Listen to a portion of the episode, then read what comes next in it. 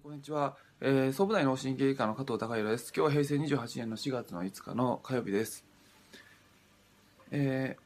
まあ、患者さんをあいつもあのお話しさせていただいてて、やはりあのとてもその辛い状況の方あやあの厳しい状況の方がいたりするんですが、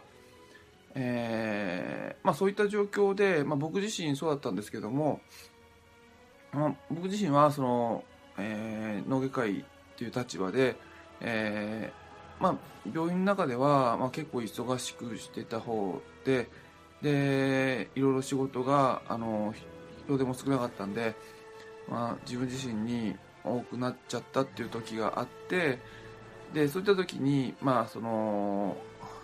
なんかその自分の気持ちとして、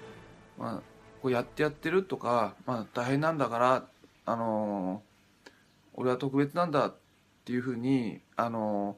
思ってしまうと、えーまあ、どんどん状況が悪くなってしまっているのでなしまっていくので、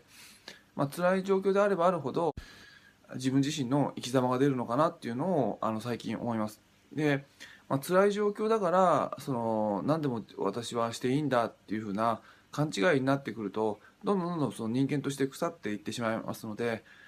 まあいろいろ、まあ、親の介護が大変だったり子供の世話だったり大変だったり、まあ、してくるはあるんですが、まあ、そんな状況でも、